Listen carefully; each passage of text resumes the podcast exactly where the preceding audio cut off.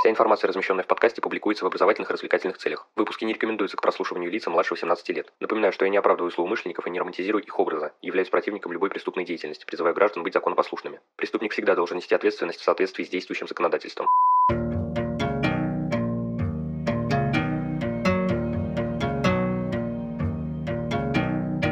Всем привет, вы на канале Крим One, и сегодня мы начинаем знакомиться с криминалистическими сказками от Анжелы Галоп.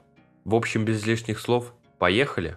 Однажды мужчину доставили в больницу в очень тяжелом состоянии с поврежденной прямой кишкой и перитонитом. Врачи не понимали причину травмы. Осложняло ситуацию наличие в животе мужчины желеобразного вещества, происхождение которого было им, как самому мужчине по его словам, неизвестно. Ему объяснили, что если данный факт не удастся установить, чтобы назначить соответствующее лечение, то скорее всего наступит смерть. Только после этого пациент признался, что занимался сексом с хряком. Кстати, объяснение таких серьезных травм из-за совокупления с поросенком уже звучало на нашем подкасте в одном из эпизодов криминалистических сказок Андрея Ломачинского, поэтому второй раз это явление описывать не буду, хотя Анжела его приводит. Обнаруженное в животе желеобразное вещество оказалось животной спермой. Мужчине повезло, что он выжил. Тем не менее, поскольку в Великобритании скотоложство является преступлением, пришлось за свои действия понести ответственность. Следующая история связана с убийством. Когда тело женщины с боковым ранением головы было обнаружено на придорожной стоянке в нескольких милях от ее дома, полиция поначалу решила, что ее могло ударить боковое зеркало заднего вида грузовика, когда она шла в темноте вдоль дороги. Когда же полицейские отправились к девушке домой, чтобы сообщить о случившемся ее мужу, появились некоторые сомнения. На рельефных обоях криминалисты обнаружили очень маленькие брызги крови. Далее специалисты отправились в гараж, где, по словам полиции, был обнаружен ковер. Осмотр показал, что ковер был частично мокрым, и от него исходил легкий запах чистящего средства. Кроме того, на нем заметили несколько волос и следы крови. Обнаруженные на ковре образцы сопоставили с образцами женщины, чье тело было найдено на придорожной стоянке, и они совпали. На допросе в полиции муж покойный сказал, что у жены произошел инцидент во время менструации. Это могло быть правдоподобным объяснением, однако с учетом положения, занимаемого ковром в прихожей, Мокрое пятно на нем располагалось ровно под тем участком стены, где обнаружились небольшие брызги крови. Более значимым было следующее. Характер брызг указывал, что кровь была разлита, а не вытекла сама. Кроме того, следы крови были обнаружены и на обуви мужчины. Когда же полиция допросила его повторно, подозреваемый внезапно вспомнил, как однажды они вместе с женой дурачились в коридоре, она упала и ударилась головой о батарею. К счастью, в итоге криминалистам удалось собрать веские доказательства того, что мужчина убил свою жену и выбросил ее тело на придорожной стоянке.